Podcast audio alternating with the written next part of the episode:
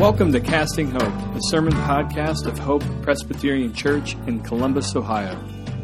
My name is Joe Hack, lead pastor at Hope, and we are so glad you're listening in wherever you are.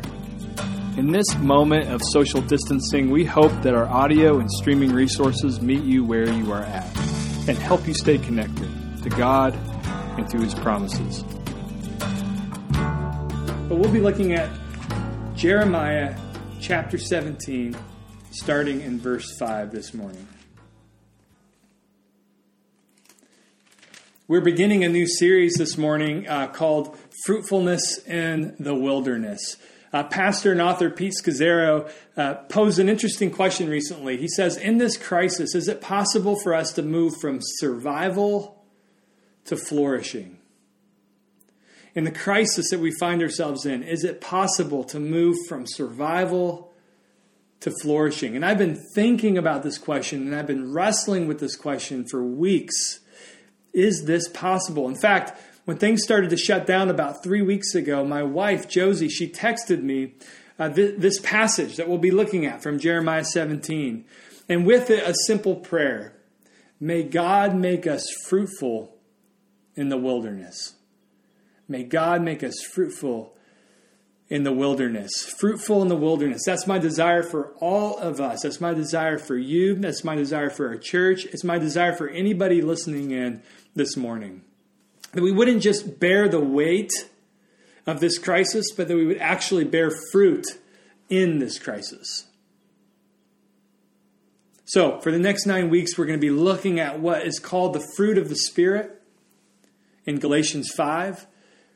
This is love, joy, this is peace, this is patience, kindness, goodness, faithfulness, gentleness, self-control. Can you imagine if God granted these things and grew these things in our lives during this crisis? That we wouldn't be pressed and put on hold right now, but that we could actually experience growth from God right now. That's my desire, and I'm excited to walk through it in the weeks to come. But first, let's set the stage. I want to turn to the ancient prophet Jeremiah, a man who knew what it was like to be in the desert wilderness. And in our passage this morning, he gives us a vision. He gives us a picture to ponder. And in this picture, we're given two ways to live in the wilderness, in a crisis. And so let's read. This is verse 5. Cursed is the one who trusts in man, who draws strength from mere flesh, and whose heart turns away from the Lord. That person will be like a bush in the wastelands. They will not see prosperity when it comes. They will dwell in the parched places of the desert, in a salt land where no one lives. But blessed is the one who trusts in the Lord, whose confidence is in Him. They will be like a tree planted by the water that sends out its roots by the stream. It does not fear when heat comes. Its leaves are always green. It has no worries in a year of drought and never fails to bear fruit.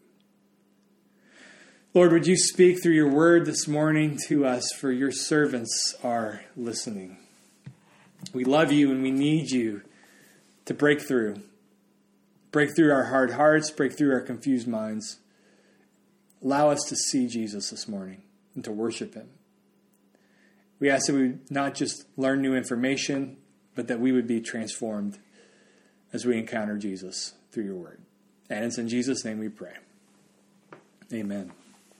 Well, a few years ago, I was feeling burnout, and I was feeling stretched thin, and I was feeling disconnected from God. And so I was desperate to find some space in my life. I was desperate to carve out an area where I could slow down and where I could listen to God. Like the ancient Christians, I wanted to head out for the desert, where I could stop and where I could slow down.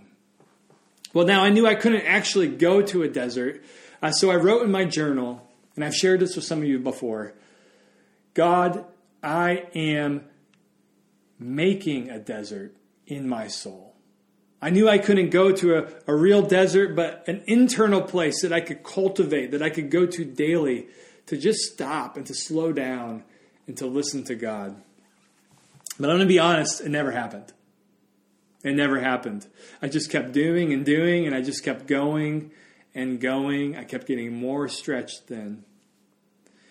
That is until 3 weeks ago, when COVID-19 shut down everything in my life that I knew, all my rhythms, all my patterns, all the things that I relied on.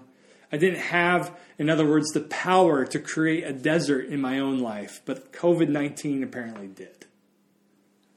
COVID-19 has thrown me into the desert. And I think COVID-19 has thrown you as well into a desert wilderness.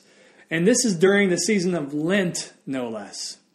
If you think about Lent is a time, it's a season in the church calendar that Christians across the globe are embarking on a self-imposed wilderness desert experience. It's a 40-day desert experience when Christians shut down their lives in significant ways.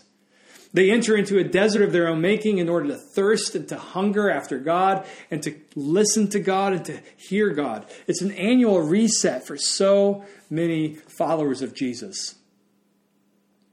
And even if you decided not to follow Lent in this season or ever, you are now. That's the reality. We are all in Lent. The coronavirus has thrust us into what theologian and New Testament scholar N.T. Wright has called a strange sort of Lent.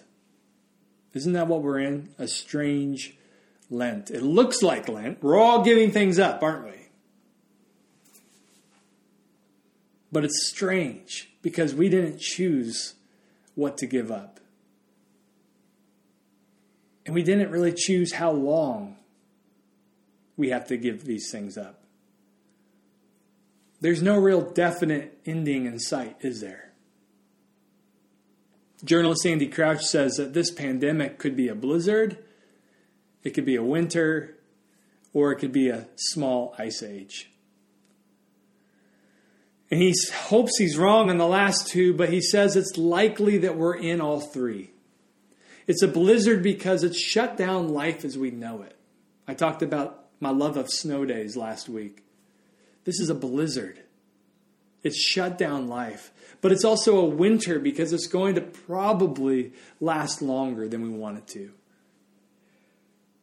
And it's also a small ice age because of all of the unknown repercussions and consequences of what we're going through right now.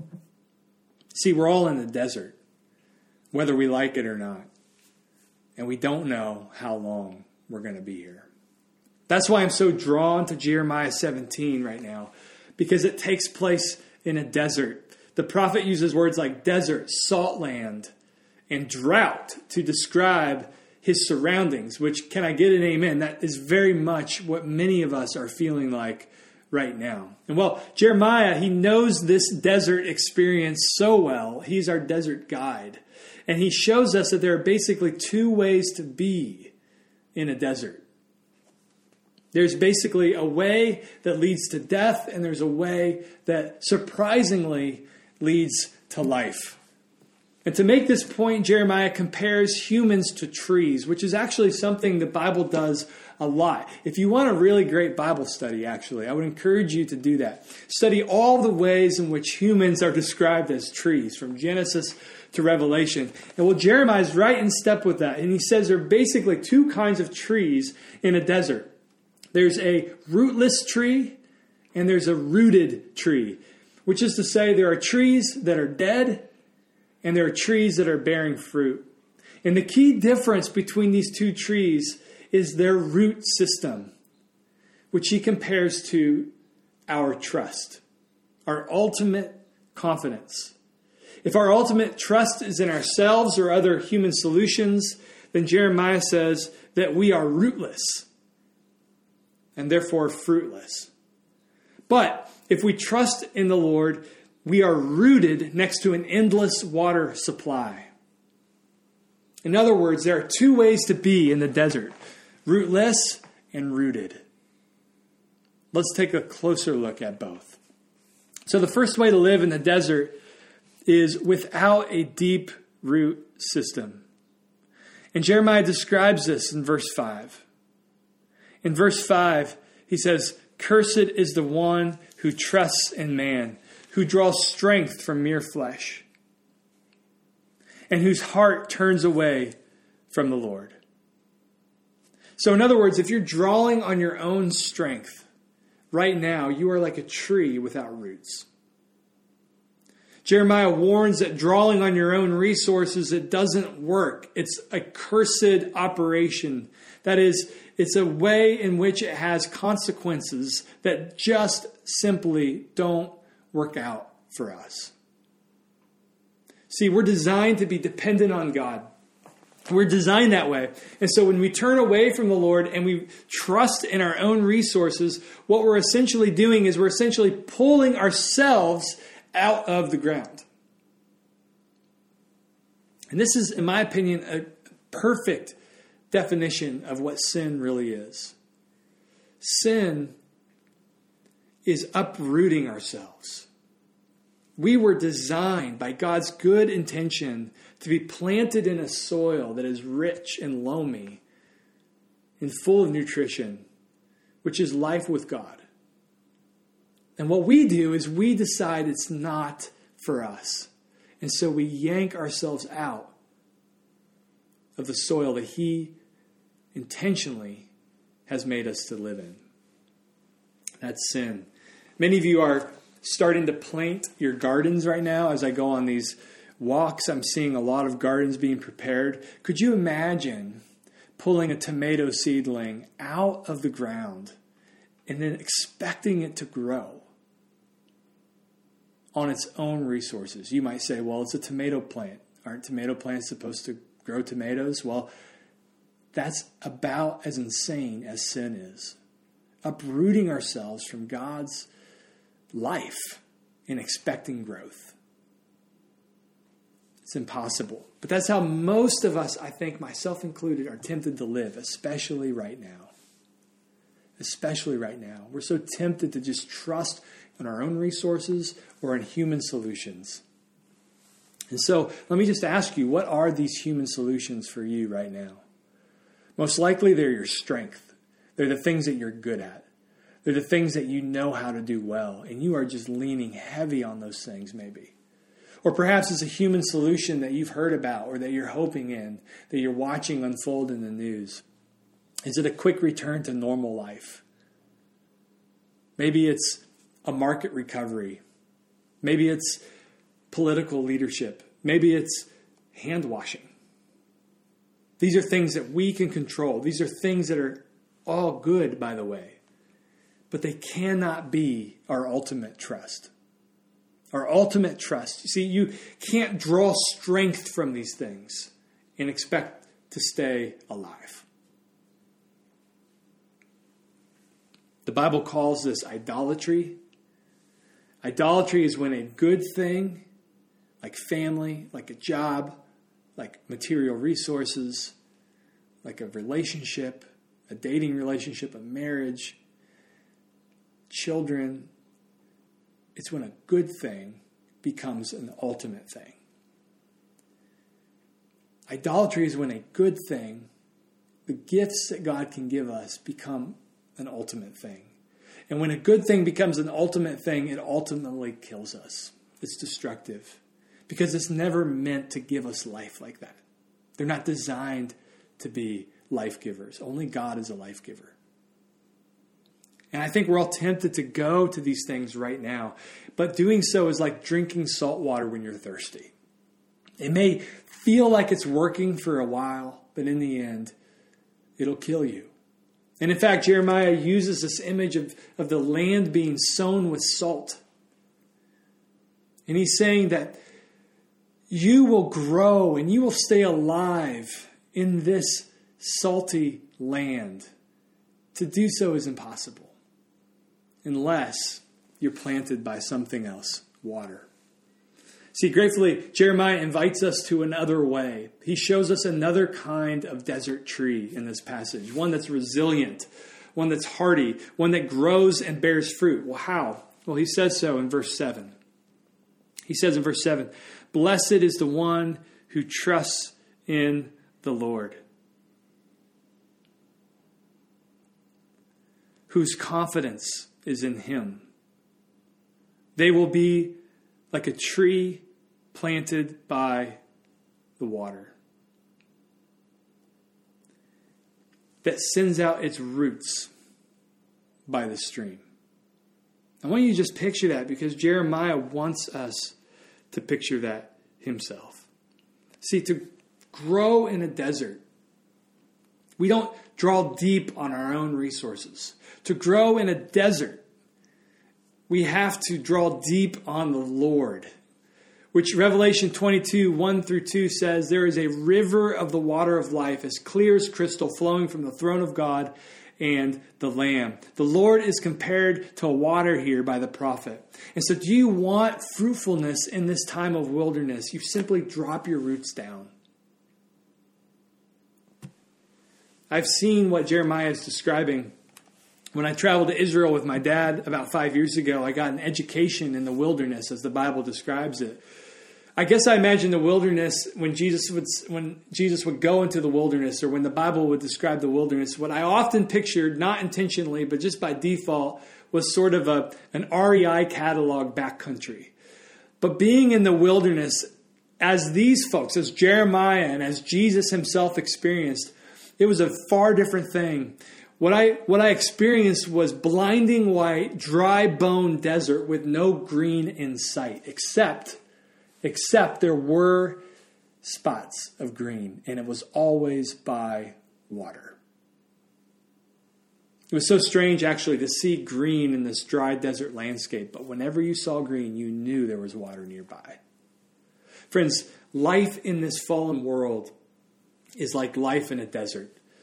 And this COVID crisis is actually just waking us up to what is always true. That this world is broken. It's not the way it's supposed to be. It stands to be redeemed and fixed by Jesus. And until that day, this world is like a wilderness. It's like a desert. Life can take things away from us, like the prophet describes as a drought. Life can attack us, which the prophet describes as heat. But no matter what our external circumstances are, we can still grow. Our leaves can stay green, and we can bear fruit for others. So what can you do today, even right now, to experience this, to grow in the desert? There are three things that you can do today. Name the desert. Find the river, and stay near to the river. I think all three are important, and we'll begin with naming the desert. I think the first step, really, to growing in the desert is admitting that you are in a desert. Counselor friends call the stage that most of our society is in America anticipatory grief. If we've not already grieved immense loss of a job, loss of structure, loss of dreams, loss of savings, loss of retirement, loss of a vacation, if we've not already lost and grieved that immense loss, there is still a sense that we soon will. And so as Christians, we need to name the loss. We can't pretend it's not happening. And we need to grieve it before God. I don't know if anybody's invited you to grieve before God.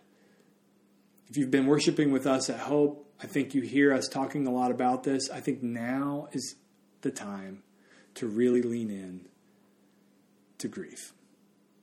To grieve the real losses that are happening right now.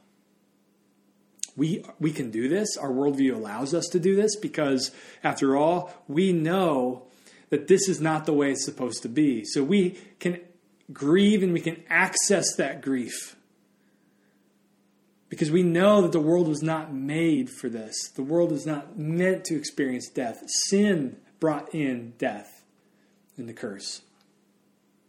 Jeremiah says, "Cursed it is." Well, that curse would never have happened without sin, but here we are. We are in a sinful world, and we ourselves are sinners.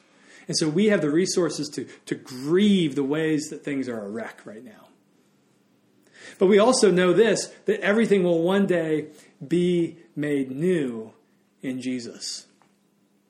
I had a professor who summarized the Bible in 3 sentences. God made it, we broke it, Jesus fixes it. And that's exactly what we have. We have a hope that Jesus stands to fix it all. And so we are well positioned, friends, to grieve. We can grieve. We can weep the losses. There's a reason this week that we're going to be observing Good Friday as a church. Easter is coming, but Friday is before Easter. And so we name the desert. We weep. And if we're not weeping, we weep with those who weep, because there are plenty of tears going around. We name the desert. Then we find the river. If you're tired of drawing on your own strength, if you're tired of putting your confidence in your job, in your financial portfolio, in your family or your vision for your family, in your health, and something else, if you're tired of it, or perhaps today more than ever you sense that you cannot draw strength from those things, then stop. Now's the time to stop. Stop drawing strength from those things. We can thank God for those things, but we can't draw strength from those things. And so stop. Stop. And instead, I want you to find the river. I want you to find the river. When we stop trusting in human resources, that's the first step of what the Bible calls repentance. And then when we find the river and we drop our roots down, the river that is Jesus, that is the second step in repentance. It's a turning away from our idols and our sin, and a turning to Jesus, who is the river of life. And so find the river, find Jesus, put your confidence in Jesus and not in yourself. After all, Jesus was fruitful, the true and perfect fruitful one in his own wilderness temptation. Jesus was faithful for all the times, past, present, and future, that you are unfaithful. You know, Jesus died for our sins, but he also lived a life that we were called to live but did not and cannot. And he lived that life for you. And when we lay hold of him with empty hands of faith, we get his perfect life accredited to us as well. The penalty for our sin is taken care of on the cross, and we are declared right by God because we have his perfect righteousness, Jesus.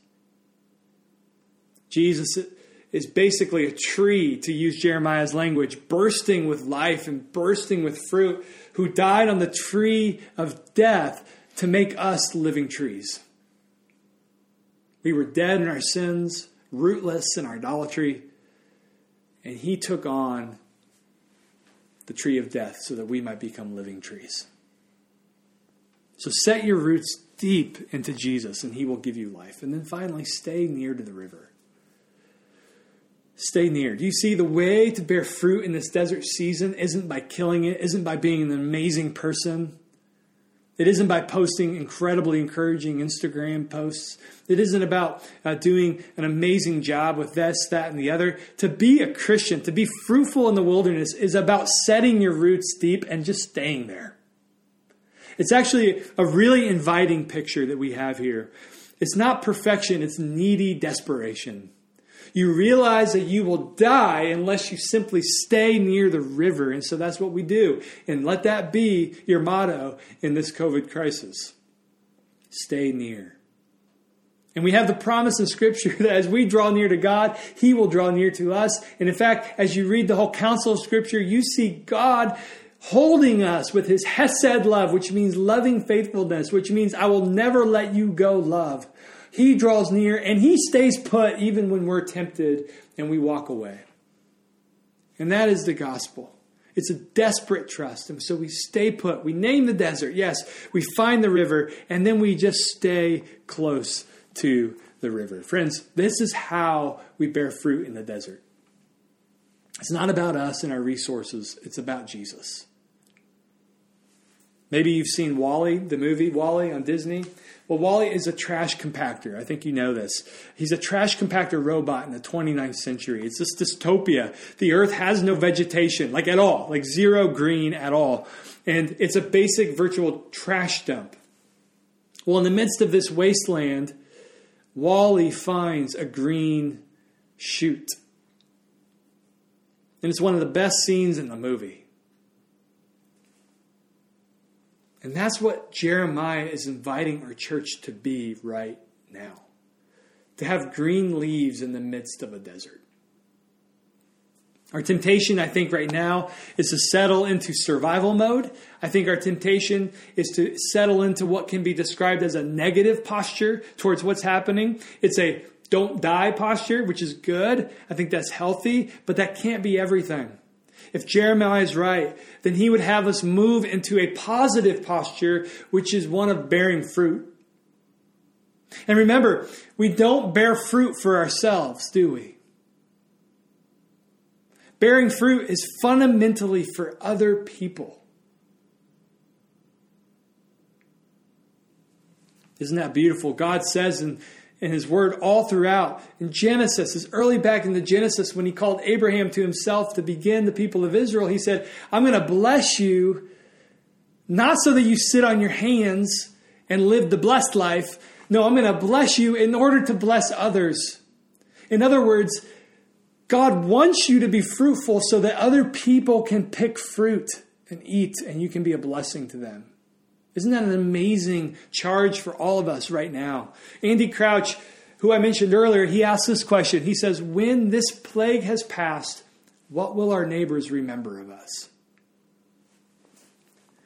The reason the Lord grows fruit on us in a desert time is so that other people might have fruit, to serve other people, to lead other people with sacrifice.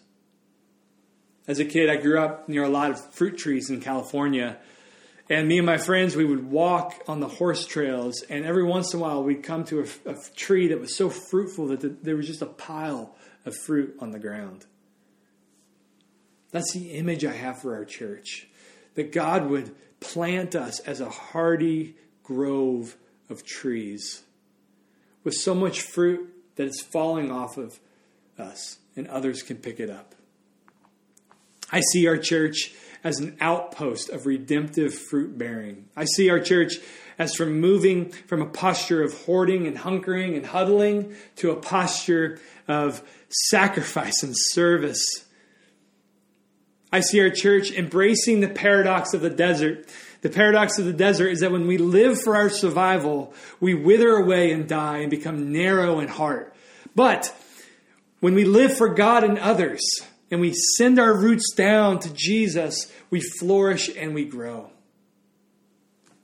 I think it's odd, actually, as I look out my window in my living room, that in this time of the pandemic, most of our trees are blooming and bursting with life. And it's been an odd sort of experience. Yesterday, as many of you probably were outside and you were enjoying the weather and you were seeing this amazing spring explosion, and yet all you had to do was open your phone to see that there was a silent enemy and that we're all freaking out right now. And it was a weird juxtaposition for me, and I'm sure it was for you. So what I'm going to do is I'm going to take that weird juxtaposition in hand, and I'm going to allow it to be a remembrance for me. I'm going to allow it to be a trigger for me to remember that in this wilderness, we are called to burst forth with truth, with fruit. And in fact, we are enabled to do so by Jesus. He is making us fruitful. Let's pray. Lord, we are so grateful for this opportunity to hear this picture and to receive it. That though we are in a wilderness and a desert that many of us maybe have not experienced nor ever will again, you have called us to fruitfulness. Lord, show us what that looks like in these coming weeks. Encourage us, Lord. We name the desert. This is hard. We grieve it. We lament. But we return to the river, and we're staying near. And it's in Jesus' name we pray. Thanks for tuning in. For more information about our church and for more resources like this, visit our website at hopechurchcolumbus.org.